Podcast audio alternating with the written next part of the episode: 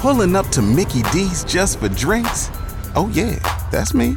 Nothing extra, just perfection and a straw. Coming in hot for the coldest cups on the block. Because there are drinks, then there are drinks from McDonald's. Mix things up with any size lemonade or sweet tea for $1.49. Perfect with our classic fries. Price and participation may vary, cannot be combined with any other offer. Ba da ba ba ba. Today, I want to start with an email. It says Dear Tony, I have a personal counselor who recommended me to your Waking Up to Narcissism podcast. She said all she could do was think of me as she's been listening to your podcast. I've been in my marriage for over 20 years. We have children, and I've been dealing with this throughout my marriage. Obviously, not everything in the podcast applies to us, but too much of it does.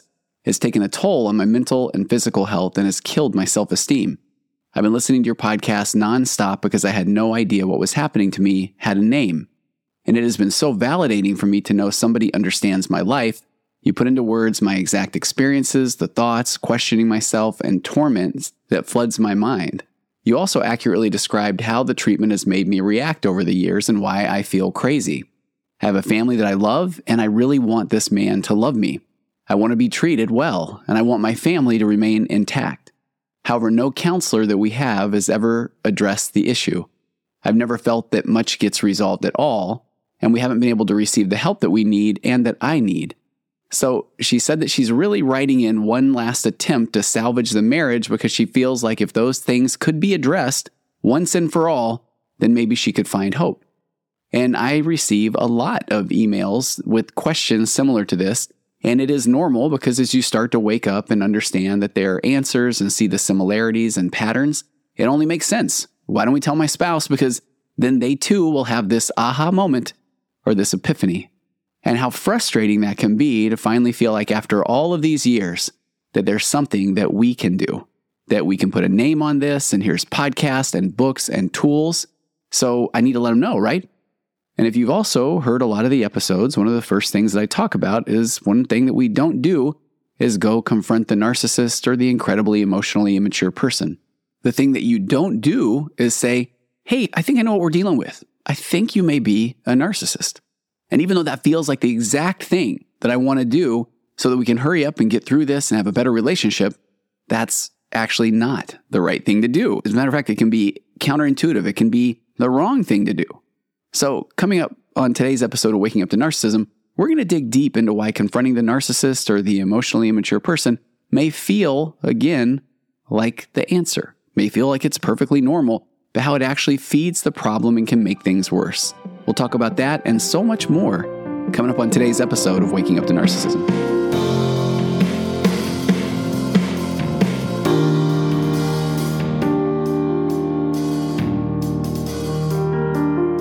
Hey, everybody, welcome to episode 50 of Waking Up to Narcissism. I am your host, Tony Overbay. I'm a licensed marriage and family therapist and also host of the Virtual Couch podcast and a few more podcasts that are coming down the pipeline, which is exactly the reason that I would love to just simply encourage you go to my website, tonyoverbay.com, just sign up for the newsletter. That'll get you in the know of everything that you need to know. The newsletter is going to start to contain many big and wonderful things, including the first of which is you will find out about the launch of the Magnetic Marriage podcast.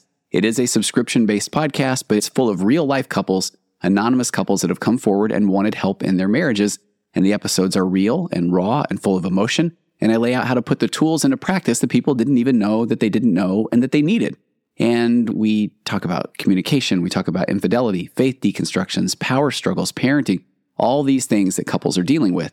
And uh, often, if you've been one who have tried to get your spouse into counseling and it hasn't worked, or if you have been to counseling and you feel like that has been a dead end or hasn't worked or might even have made things worse, then I really feel like this might be a nice way to see what counseling could actually look like and how it can help if it is possible to see that change in the relationship. And so it might be easier to put this podcast in front of a person who is, let's say, counseling averse than just to say, I think you need to go to counseling while you're not going to counseling. So that's coming very soon. As a matter of fact, there's probably going to be an announcement in the next week or so of the exact launch date and maybe a sale coming up soon. But just know that the price of this is going to be far less than one session with me. And it's going to be a subscription for an entire year of access to the podcast. So go to tonyoverbay.com, sign up to find more about that. You'll hear that through the newsletter. And I'm also revamping a parenting course that I have, so I think that'll be fun. And also, I'm going to continue to leave out at tonyoverbay.com slash workshop a $19 couples communication workshop that will give you some more of the things to talk about in your relationship and hopefully will eventually lead to more communication. But I give some solid tools there, real tools and tips. And again, $19 money back guarantee. And I would also love to encourage you to go follow me on Instagram or Facebook. I have some amazing people that are working behind the scenes now with uh, social media and creating content. And just specific to this podcast, Waking Up to Narcissism, I started recording some clips that they're, they're things that the narcissist would never say. And the clips are less than a minute. And I think there are three or four or maybe five of those out there now. And I think it's one of those things that I like using my true core value of humor. So these are not heavy tomes. I think we need humor to deal with some of the relationship issues that we have. We have something that we need to cope with, and humor is often a wonderful way to cope. Let me just give you a small example. I think one of the first ones I did of here we go things that a narcissist won't say. I've never thought of that. Or that's a great idea. Or I don't know if I can do that. Or last but not least, you're right. So there's just some of the things you can find. And very last, very quickly, if you listen to episode 49 and your experience was that it was a repeat of episode 48, which was a wonderful interview with Michaela Renee Johnson, then please go back to episode 49, refresh your podcast uh, player, whatever that looks like, I accidentally uploaded the very same file from 48 into 49, and within the first 24 hours is when there are a few thousand downloads, and it was that repeat. So I got a lot of messages that said, Did you mean to do that? And no, I did not. And I, I quickly posted to Facebook and my social media, my Instagram account, that I owned up to that mistake and said, Please go and re listen to 49 because 49, I'm, I really do feel I'm going to stand in that healthy ego and say, I think it can really help. I dig deeper into Marshall Rosenberg's nonviolent communication in particular when talking or trying to communicate with a narcissist, an extremely emotionally immature person. And I titled that one Waving the White Flag Against Violent Communication because I do think it's a little bit of a preview or a precursor to even more about what we'll talk about today. Because it just shows that the more that you're making this observation, and then with an observation, we have these judgments that go right along that maybe again, the pathologically kind person, that judgment when you observe that the emotionally immature or narcissistic person in your life is doing a certain thing, maybe he just doesn't understand, or maybe she just doesn't really understand what I'm saying. So I'm going to keep trying to explain myself. But then unfortunately, in this world of nonviolent communication, that person is not taking in the data. And the more you try to explain, the more you try to show them your point of view, you're actually feeding them data that then they can use when they have a tirade or a tantrum or they become incredibly emotionally immature or dysregulated, that sort of thing. If you have a chance, I would encourage you to go listen to episode 49 if you tried to listen to that and it wasn't, it was a repeat of 48. So let's start today. This is one of those things that I get so often is that question of I know you said not to tell the narcissist that they are a narcissist, but I, I felt like I could.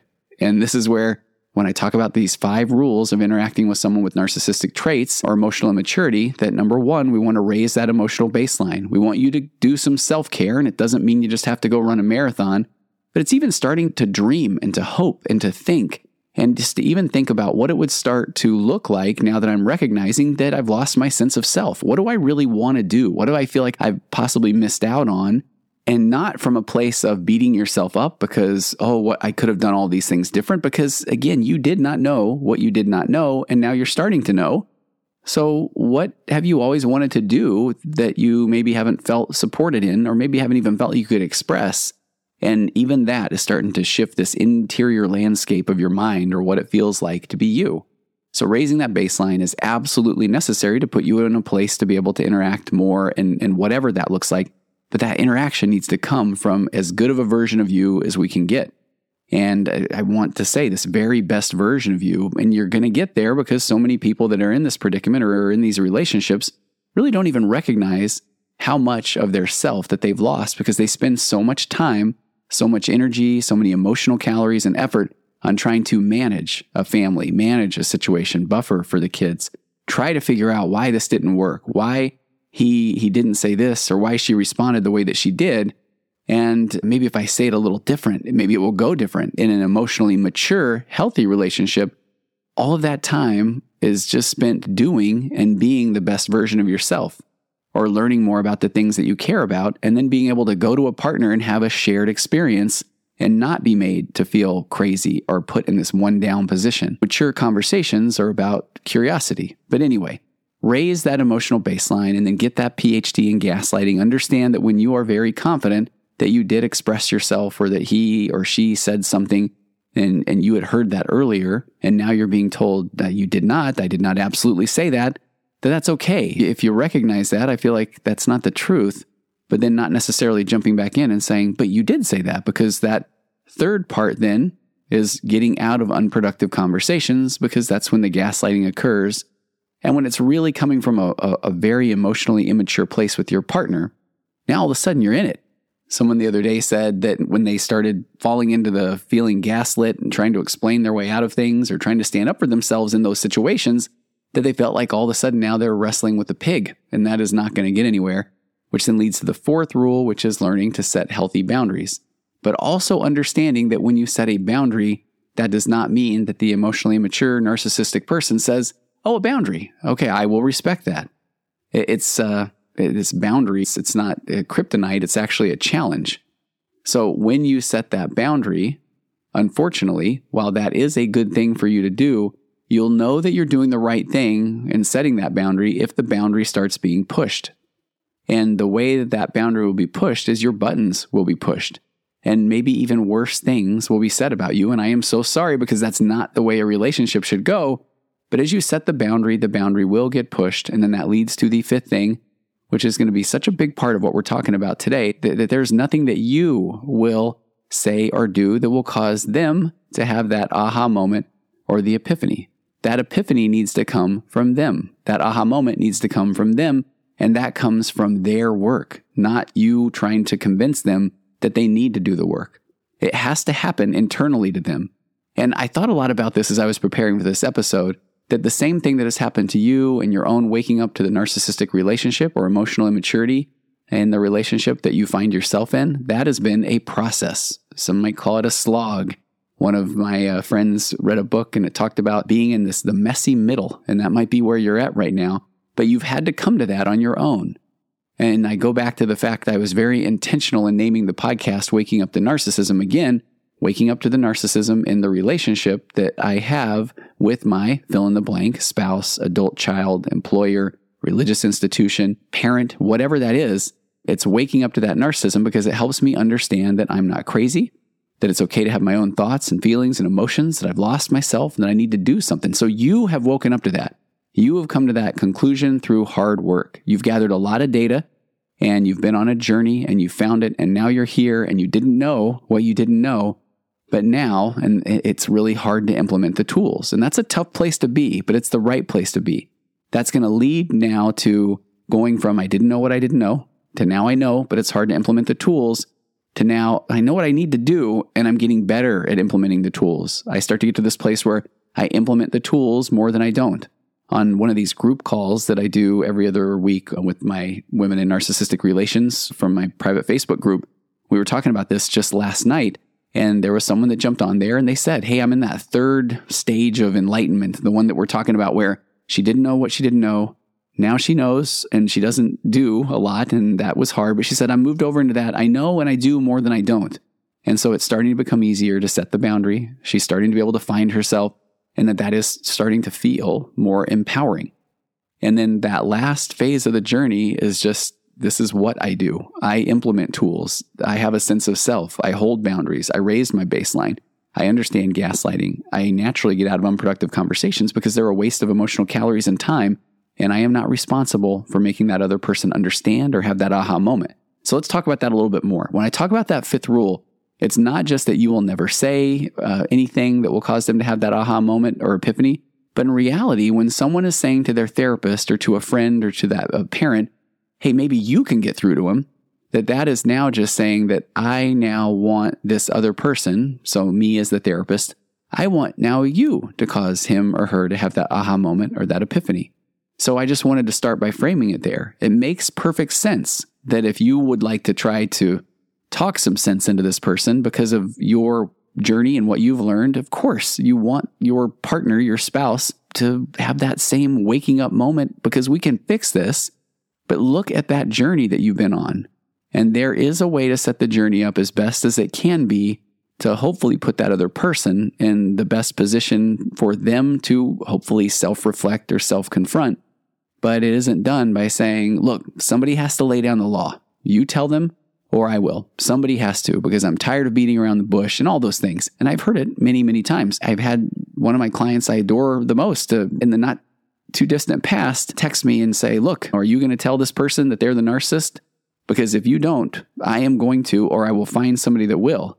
And it, it was interesting. This person said, You've been validating me, but when are you going to let my spouse know that this is not going to work, that they are the narcissist? Because I, I will. I will find someone to do it because it has to be done. And I didn't, it broke my heart. I didn't even know where to start with that because it goes against every single thing that I lay out in podcasts, the things I say in sessions, my experience of working in this field for 17, 18 years. But then I know that it's in your relationship, it's difficult. And I hear you and I understand just how desperate one can be for change, especially when you get a little glimpse of that this, there's a name for this. Here are people talking about this. Here's even people that are saying, here's a way to maybe start to change. So we need to take a little bit of a step back. So I lay out those five things, but of what we're going to do, we're going to dive back into the truth about narcissistic personality disorder from one of my favorite articles from Psychology Today by Elinor Greenberg. So Elinor lays out that narcissistic personality disorder is the name of a series of coping strategies that began as an adaptation to a childhood family situation that left a person with unstable self esteem and let's remember that word unstable, the inability to regulate their self esteem without external validation. So, if they are already operating from a place of unstable self esteem, and that self esteem is regulated by external validation now for the narcissist, and I am just going to lay out, I'm going to use the word narcissist for probably the rest of this episode. But please know that when I say narcissist, I am talking about the narcissist and the spectrum of the emotionally immature person, all the way up to someone that is becoming more emotionally mature because it's going to save a lot of words and it's going to save some time. So, to the narcissist, then, that unstable self esteem and then the inability to regulate that self esteem without external validation. That does not mean that they are looking for the external validation of, hey, am I okay? Because that's not what they learned. What they learned was, I need to be okay. I have to be right because I cannot, I cannot even risk invalidation because invalidation could cause me to get booted out of my family. Again, we're talking about the little kid brain here that if I get in trouble and I have not seen my parents model, uh, take ownership or accountability, if I have not had a secure attachment with my parent when I have sought one as a kid, that when I have sought external validation, soothing, comforting as a child, that those those moments that typically my parent has not been in a position to provide that. And if anything, I've been told, hey, don't worry about it. Don't cry about it. It's not a big deal. You need to take care of that yourself. Calm down. Come back in here when you're in a better mindset. So my need for soothing and external validation as a child then has not been met. But when the parent needs me to say, hey, come give your mom a hug and tell me I'm a good mom, or uh, come here, son. Let me just, I feel like I need to just pass along some words of wisdom here. And here's all the things that I went through as a kid. And so I think you need to do the same thing. Then all of a sudden, I feel like you're looking at me and, and that's what I have to do. You know, when an anxiously attached person without a secure attachment to a parental figure, all of a sudden now the kid exits into this world of relationships with unstable self esteem and the inability to regulate that self esteem without external validation and not the cool kind the kind where I now I must admit I can never be wrong. Because if I was wrong as a kid, I heard about it. The only time that I got validated then as a kid was when I was amazing, or when I was right, or when I didn't say anything. And somebody else had to be wrong. Because why? Because if my parents were also emotionally immature or had narcissistic traits or tendencies, then if I did something wrong, they're not saying, hey, come over here, champ, tell me about it. They're saying, Really? You failed that class. You failed that test. I can't believe you did that. But when then, if I am the star athlete, or if I get the good grades, or if I can learn how to juggle or do a little song and dance routine, now that's my boy. Because that is a chip off the old block. But then that's what I taught him. I didn't teach him all that stuff about not being good at school. Yeah, that's, and again, in their eyes, that parent is going to say, well, that's because they're lazy or because they're not trying hard enough or because the teacher isn't uh, teaching them well. Again, in Marshall Rosenberg's concept of nonviolent communication, there is an observation, they didn't do their homework, and then the judgment. This is again from that emotionally immature narcissistic parent because they're lazy. It cannot be because I did not spend enough time with my kid. It cannot be because I didn't help them understand math because I didn't understand math after fifth grade and I couldn't help my, my child because I didn't want to put in the time. It cannot be any of those things. It has to be because they're lazy. So look at that. I hope that I'm starting to lay this out in a way that makes sense. So that emotionally immature, narcissistic person, unstable self esteem, they can't regulate that self esteem without external validation. That leads to lower empathy. So there's not empathy there. Probably not a lot of empathy modeled, not a lot of accountability modeled. Validation was given when you were doing amazing or awesome things or praising the parent. And if you got in trouble, it could not be your parent's fault. So now you, as the kid, are a bad person. And that is what leads to so many of us that have a core default setting of shame. That if my parent did not meet my needs, that I must have been bad. Not a, hey, I noticed that you did a bad thing. That's what guilt is. Guilt is, is, yeah, I feel bad about something. And then shame is, no, you are bad. At your core, you're bad. So that is this this person that is now sitting there now, but they're in an adult human body and they have a very loud voice and they may be large and they may be strong and they may have money and they have some power. And then the people around them say that they're awesome. Because so often to the narcissist or the emotionally immature person, they are not getting the validation that they need from home because the people at home that are closest to them see the hypocrisy and they call them out on things.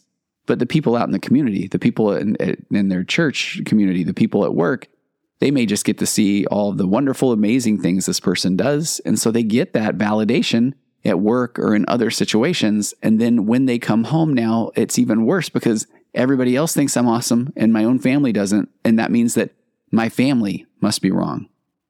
And so now the, the family then is not telling them all the time as they need this validation that they are amazing. Because the, the narcissist comes home, sometimes they want to be serious. And sometimes you guys aren't appreciating me. And other times I want you to tell me I'm awesome and amazing.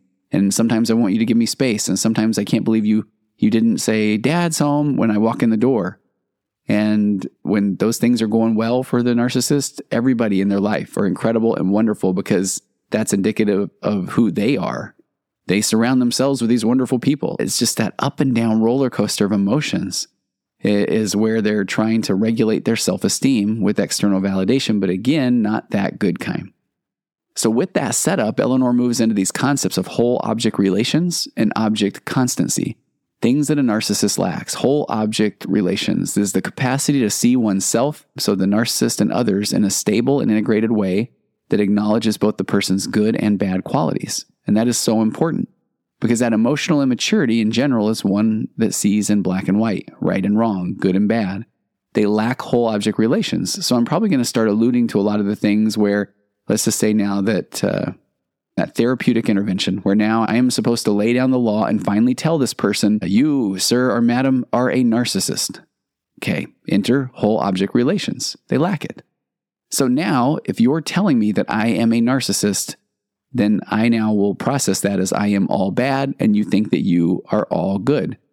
There is no capacity to see both good and bad qualities within the same situation or person.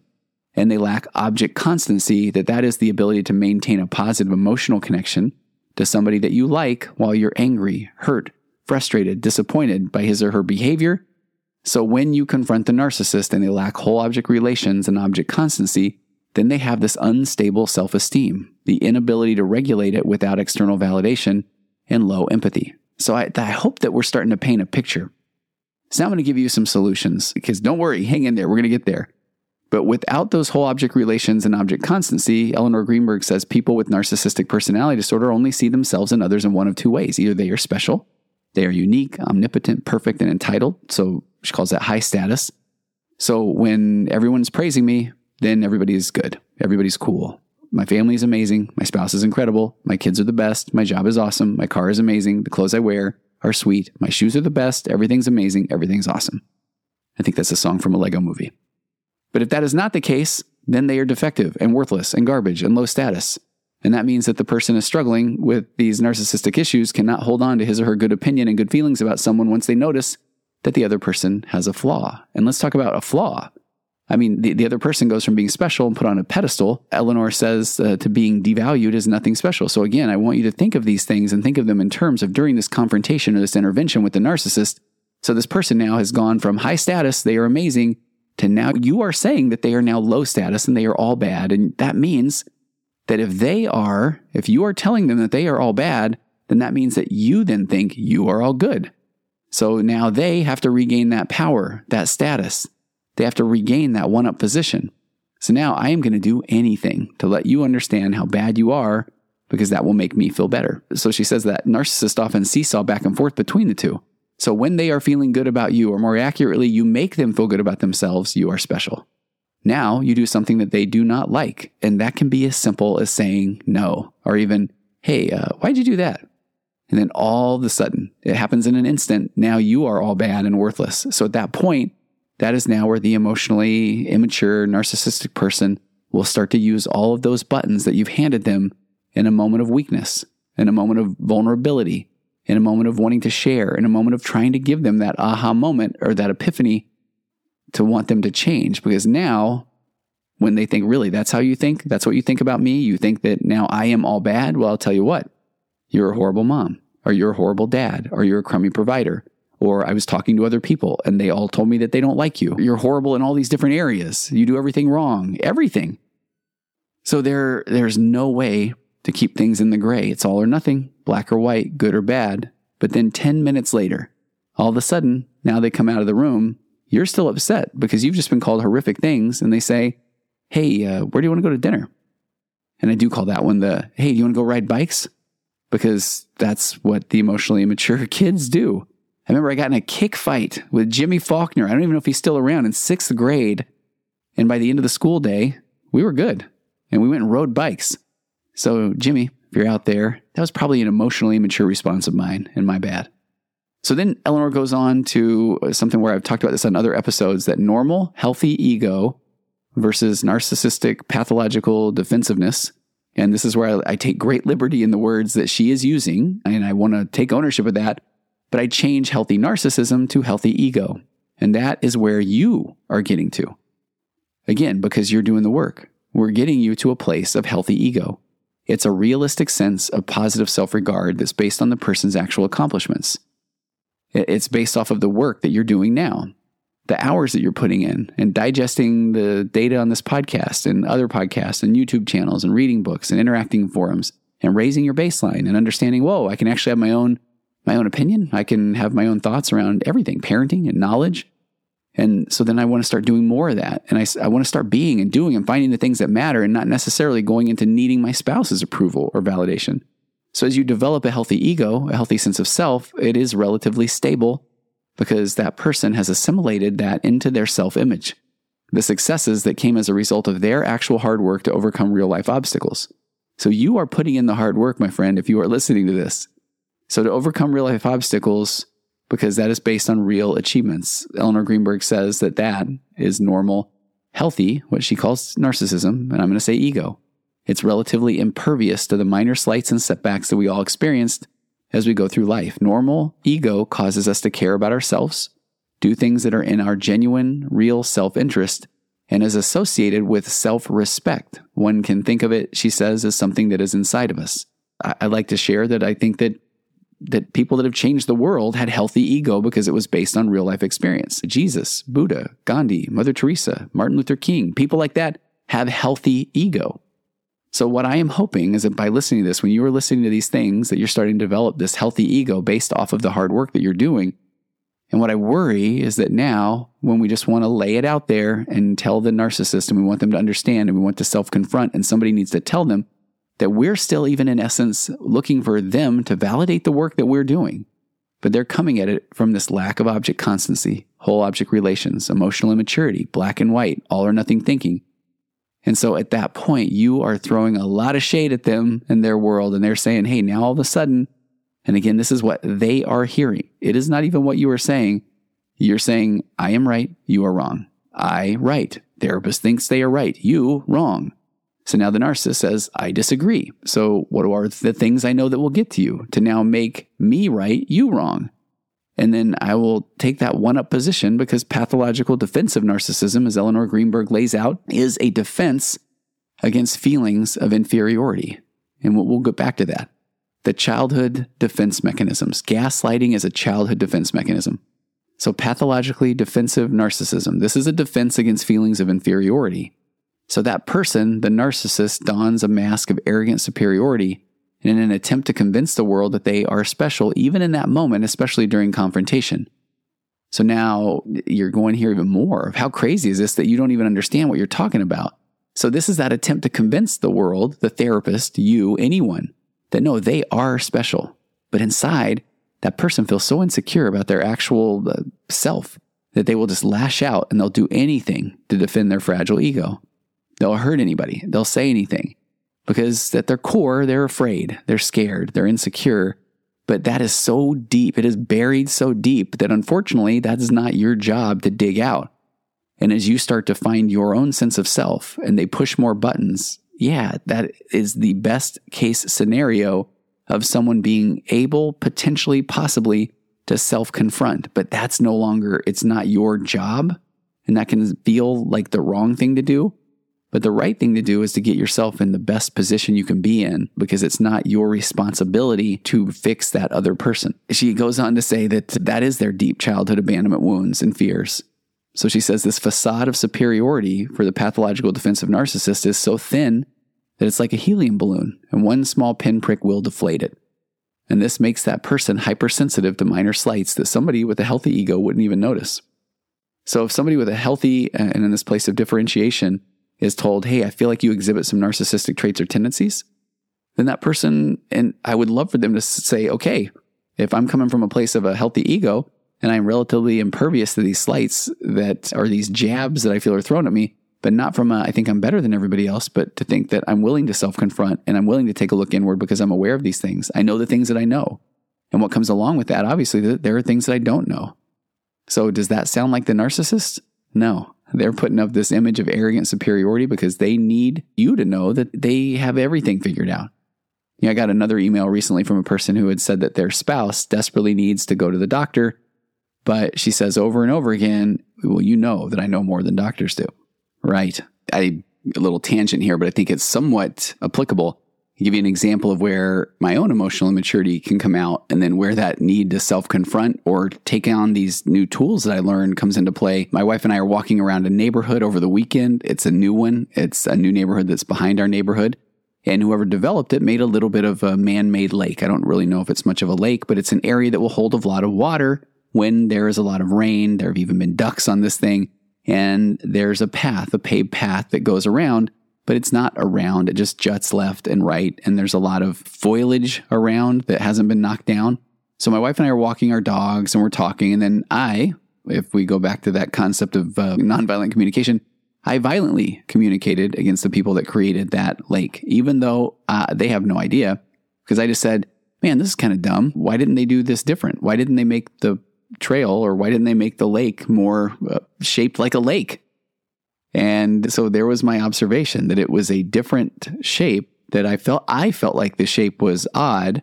So then I throw that judgment in there because it wasn't round. I made the judgment that this is dumb. They must be dumb. They don't know what they're doing. Says the person, me, that has never, ever did any city planning, neighborhood planning, geological studies, environmental impact studies, paving, grading. I've never created an artificial lake. But I know what they did right there, kind of dumb. So, how emotionally immature is that? So, I had to step back and I even uh, had to say, okay, this is fascinating. I don't know a thing about what I'm talking about. And I got very much in that present moment and I was very grateful to be there. But we're like, simply just by walking along the path of a man made lake and then taking in what a wonderful opportunity this is. That that is being present, and that is I didn't know what I didn't know about this concept of things like nonviolent communication or self confrontation and so then having to apply those tools. But that wasn't something that my wife had to make a comment about because if she would have, I worry that in the past, especially, then I would have took that as criticism and then had to lash out and defend my fragile ego. It, it's interesting when, let's say that as the emotionally mature person, if I'm putting out there that I think that this lake is dumb and those guys are dumb, it's funny because what do I really want my wife to say in that moment? That's my guy. It's my hero that's this guy. I know he knows more about creating man made lakes than civil engineers. So, truly, how emotionally immature. So, then here we go back to that pathological defensive narcissism. Then they, that facade of superiority, that is so thin like a helium balloon that then one small pinprick will deflate it.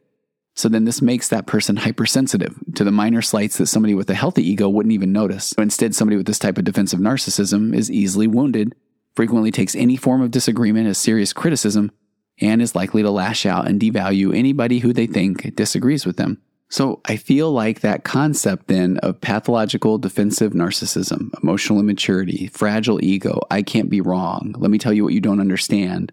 Not saying, hey, tell me more, tell me more about this situation. I see that you guys are all trying to confront me. I can understand. This is something that seems very serious to you. Let me understand more. That is not what is going to happen, which is again why confrontation doesn't work. So let's really start to work into what then your role could be and what can happen. I want to pull up an article that I've been working on as well. And this is talking about the narcissist or emotionally immature concept of confabulation. This is from Sam Vaknin, has an article called Disassociation and Confabulation and Narcissistic Disorders, and it was first published in March of 2020 in the Herald Scholarly Open Access Journal of Addiction and Addictive Disorders. So I took that, and what I've done is I've adapted a lot of that language to fit in the concept of emotional immaturity. So, where Sam Vaknin uses the words narcissists and psychopaths, then I've taken the liberty to add the narcissist or, or emotionally immature people. So, the narcissist or emotionally immature people often disassociate or erase memories and are amnesiac because their contact with the world and with others is via a fictitious construct or, or it's false. Where am I headed with this? Again, we're still talking about the concept of what if the narcissist is confronted? What if there's this intervention? Why doesn't the therapist just let them know? Why doesn't he just tell them? Why can't you just wake up to your own narcissism? Why does it not work when they just go and attack? Why don't we just go attack the narcissist to try to help them understand? Let's just talk. So, more about confabulation. The narcissist and emotionally immature people do not experience reality directly. They experience it through a distorted lens, so the narcissistic lens initially developed in childhood. As we talked about earlier, narcissism or emotional immaturity initially develops as a series of coping strategies that began as an adaptation to a childhood family situation that left the person with unstable self esteem and the inability to regulate that self esteem without external validation, or they have lower empathy. So, this lens, this narcissistic lens that requires them to get rid of any information, again, get rid of any information that challenges their grandiose self perception and getting rid of any information that goes against this narrative that they have constructed about themselves. And it's because that narrative is so necessary for them to be able to explicate, excuse, legitimize their, what Vaknin then says, their antisocial, self centered, and exploitive behaviors, choices, and idiosyncrasies. So if you are confronting that narcissist, and this is the thing that I think is so hard to understand to the non narcissist, is that confabulation engine in their brain is working at a phenomenal master level instant pace. And I've talked about once if you're aware of confabulation, I do believe that we can all confabulate to a point. Sometimes I notice I'll find myself shading a little bit of my own experience or memory of making things a little bit better, a little bit more grandiose. And it might be either to make myself feel better or sometimes it might be to make someone else feel better. When I first did an episode on confabulation, I just I talked about an experience where my my wife had been out of town for a few months helping my daughter who had been in a near fatal car accident. And so my wife would feel like she wasn't doing everything she could do here at home and that she wasn't showing up as much for our son who was a senior in high school, who was a senior in high school, who was living his very best life, who was playing basketball and golf and has an adorable girlfriend and he was doing what seniors who have an amazing senior year can do and that is not wanting to hang out with mom and dad. We would try as much as we can, but so she would feel bad. And and so on a particular weekend where she was coming back and we were going to go spend some time with one of my other daughters, I know that my wife felt guilty. She felt bad. So she had just said, "Hey, did you tell Jake that we're going to be away for the weekend?" And I know that she feels bad. So then I said, "Yeah, I told him." And he said, "That's awesome." And I realized in that moment what confabulation can look like just from simply a place of uh, what I said to Jake was, Hey, we're going to be gone this weekend. And he said, Okay. And so the my confabulation was, as a matter of fact, I think I even told her, yeah, we talked about it. We had a really good talk. And he said, that sounds great. And so that made my wife feel better. And then I'm sure in my own mind, well, it feels pretty good to say that we had a really good talk. When in reality, I said, Hey, bro, we're going to be gone. And he probably said, Can you leave cash? So I think that was the extent of it. But I confabulated that story. So to make her feel better and probably to make me feel like a better dad. And so you can even see these little dustings of confabulation that happen because, and after I learned about confabulation, I did a couple of episodes on the mechanisms of memory because a memory in general is flawed. And we, when we recall memory, we recall basically a scenario, a situation, an image, and then we fill in all the blanks. It's a very effective use of neural landscape and we don't even recognize that we're doing it. So, to the narcissist or the emotionally immature person, what they do is they recall a memory, and then instead of just filling in gaps of just minutia of oh I thought it was day or I thought it was night or that sort of thing, it was like and remember I was right and you were wrong. And now the more that they bring that memory back up, then they add more of that shading to it. So the narcissist, if you talk to him one time and come back and talk to him about something a month later, I just had this experience with someone myself personally. That story that the the narcissist became even more of a grandiose hero and everybody else around them was a complete buffoon a month later. The story had confabulated and changed so much in just one month. I thought it was just amazing. And I only mention that because I'm confident that the pathologically kind people listening will say, I, I think I could be the narcissist because I confabulate as well, but we all do to a point. But let's get back to this article that the narcissistic or emotionally mature version of confabulation, back into that frame, that that's an attempt to compensate for these yawning gaps in memory. So then the narcissist or emotionally immature people confabulate, meaning that back then it says that they're creating these plausible plugins and scenarios of how things might, could, or should have plausibly occurred. But it's not the kind to make everybody else feel better. To outsiders, these fictional stopgaps appear as lies, but to the narcissist or emotionally mature person individually, then they fervently believe in their reality. They may not actually remember the details of what had happened, but it could not have happened in any other way than the way that they are creating that it needed to happen in order for it to fit the narrative that they have created. So then it goes back to that. If you are expressing a time where you feel like they were very angry on a vacation, that did not happen. As a matter of fact, that confabulated memory is now they're going to remember that, as a matter of fact, you were actually the one that got angry on the vacation. I was the one that came to the rescue and you don't even remember. And the kids came up to me later and they told me, What's up with mom? But none of it. That's their confabulated memory. That they have to believe that. They had to think and believe that because it could not be the fact that they weren't a very nice person on a family vacation. I, I remember reading one of the most fascinating examples of this, and may, I've thought about this so often, was a, a therapist that I, I know and I respect. And so I very much believe wrote me after I did this episode of confabulation and they said they had a situation where that they met with this uh, young couple early in their practice, and the young couple didn't have kids, and that the husband had fathered a child out of wedlock many years before. And he said that just came up in the assessment, but it didn't seem to play much of a role in what they were coming in for at that point. They were coming in there because I think I forget what the case was because you'll see why that I thought this was so fascinating here in a second. So he said that he just remembered that. And then he said fast forward about I don't know 10 years later and he said that they came in again and there was some accusations of infidelity. So he pulls the couple together and he could tell that there was tension in the relationship. And he wondered now, I think he said they literally had like four or five kids that had happened in a 10 year period. And so he's really trying to do the assessment. And he always wondered what happened to that child that the husband had fathered out of wedlock. And so when he then met with the wife individually, he brought that up. And he just said, Hey, what's the status with that child? And he said he knew that it didn't quite fit into what they were bringing into the session. But honestly, sometimes as therapists, we are just curious and we want to know more.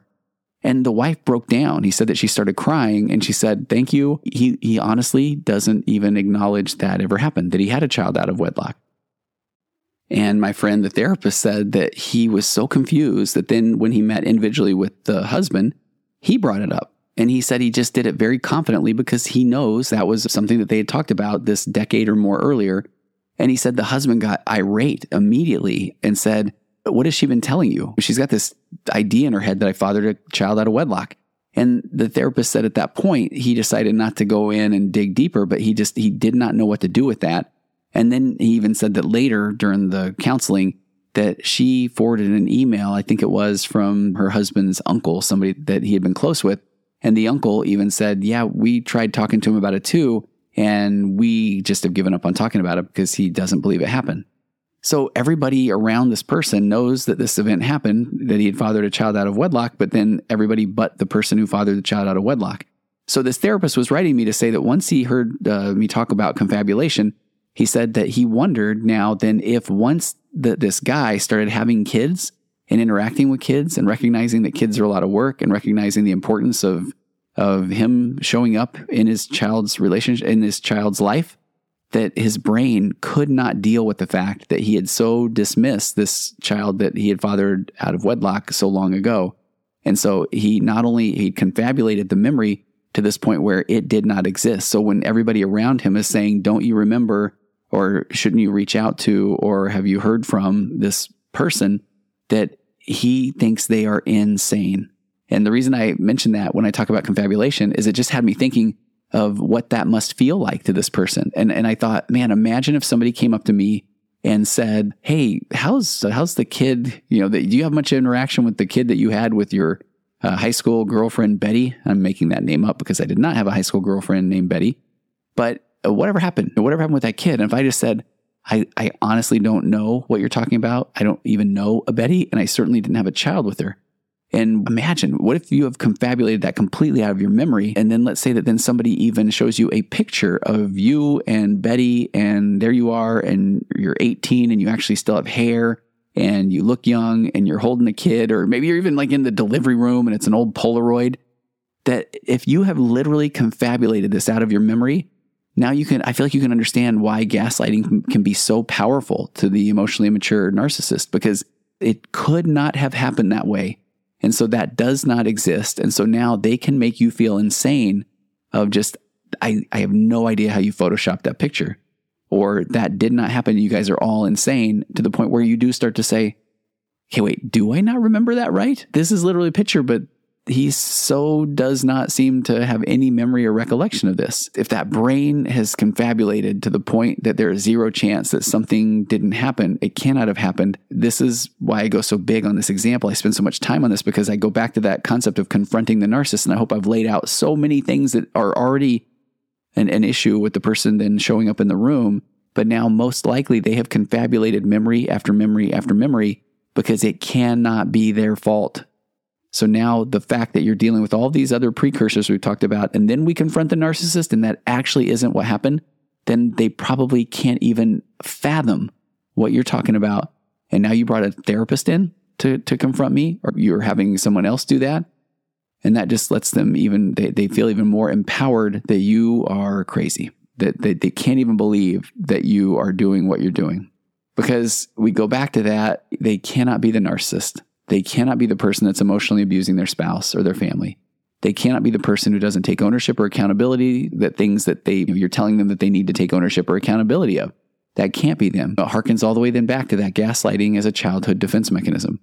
And why did they need a defense mechanism? Because they had unstable self esteem. They needed external validation. And the only validation they got as a kid was when they were the star student, the wonderful athlete, the person who could do amazing things. They did not have a secure attachment and they were not provided a place to be able to process intense emotion. And let's face it, most of us don't want to sit with discomfort, but the emotionally immature or narcissistic person, it's not even a possibility at this point for them to sit with discomfort. It has to be your fault. That's it. It has to be. And I deal with so many people that turn to unhealthy coping mechanisms like pornography or, or sexual compulsions.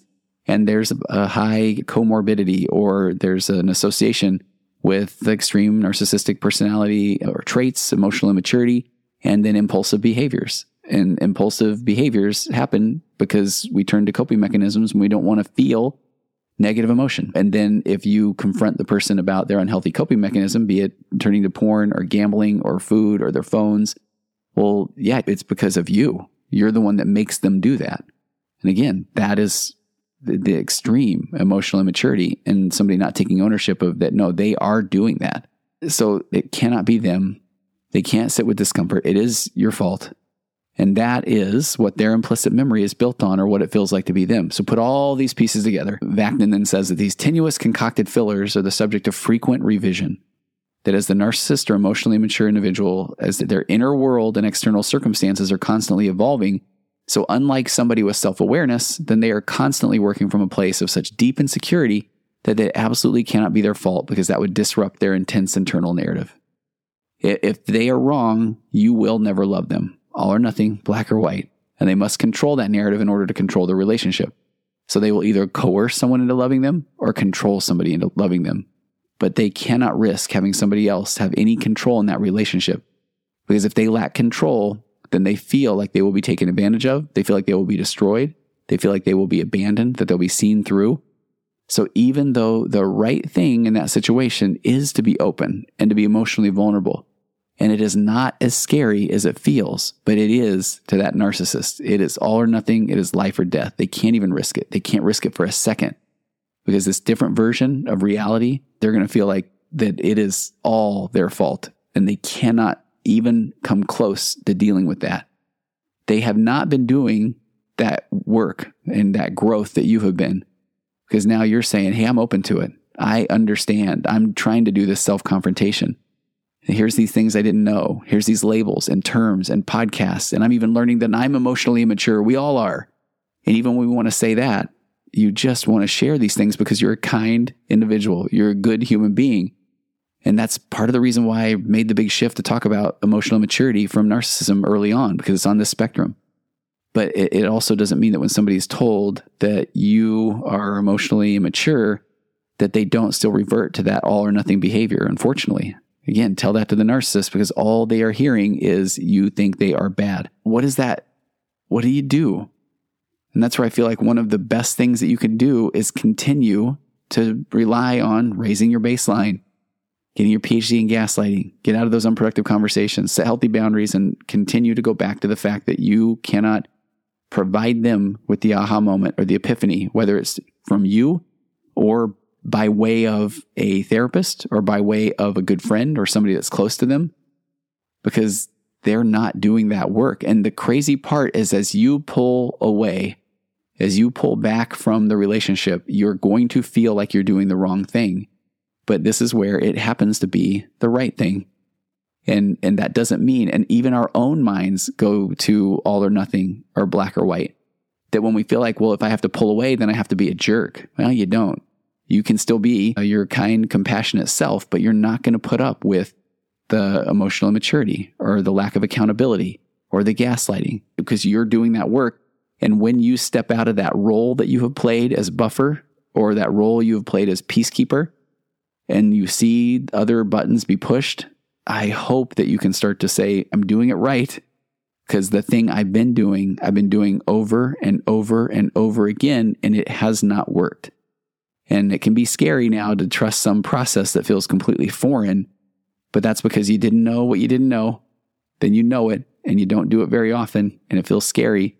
And eventually you do it more often than not and you start to see some growth and change. And then eventually it just becomes who you are as a person. And then by you stepping out of that role, that is going to change the dynamic of the relationship and most likely the dynamic in your family, your family system. And that is the opportunity for others to step up or to self confront. And those around you, let's say your kids or those that are close to you, if they see you taking ownership and standing up for yourself and doing the work and not taking the bait and going back into these unhealthy, unproductive conversations, a kid gets their sense of self through external validation.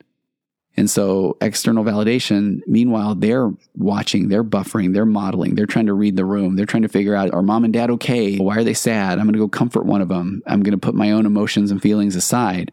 But if they start to see you, mom or dad, start to do the things that you need to do to be the best version of yourself, then that also gives them the, the opportunity and it gives them the ability, it gives them permission to also start to do those same things. And that is how you change a dynamic in a family, in a family system, in a narcissistic family system. That's how you help that person, your kid, start to become the transformational figure that goes against the grain of the things that so many of us do, where we just follow the patterns that are taught to us as a kid. And then hopefully we do our own work as an adult. You're doing the work. You are. You're here, especially if you're still listening at this point. So I, I hope that uh, gives a little more clarity of why we don't have that confrontation with the narcissist. If you have experiences, examples that you would like to share, please, by all means, email me. I would love to have those. I'll read some of those as a follow up. And if you have questions, send them. There's a really cool opportunity that might be coming up soon, a big, cool partnership where it might be all about just taking an opportunity once a week to do a separate podcast and just answer a bunch of questions. So send them, send those questions, share this episode if you think that it will help somebody else. I've been fascinated and just, just, I love to hear that people have forwarded people episodes and that's when the person has said, man, that is me. that is my situation.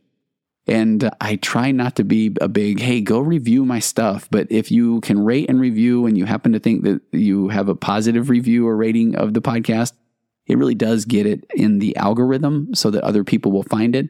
And if you have been helped by finding out more information and data, there are people out there, maybe you are one of them, that it takes them a while, but then they just type in the word narcissist into their podcast player and they're going to find the things that are, are suggested in the algorithm. So I would be honored if you would take the time to review and rate it, whatever you listen to podcasts. And uh, that's going to help other people get to the podcast. So thanks so much for joining me today. And I will see you next time on Waking Up to Narcissism.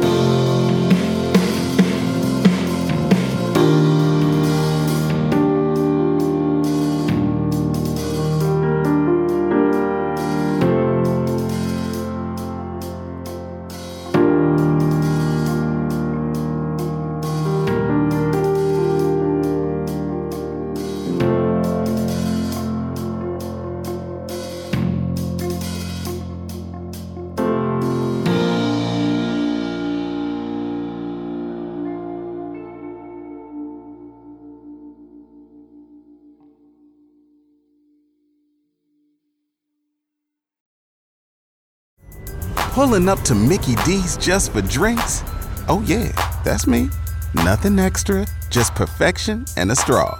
Coming in hot for the coldest cups on the block. Because there are drinks, then there are drinks from McDonald's.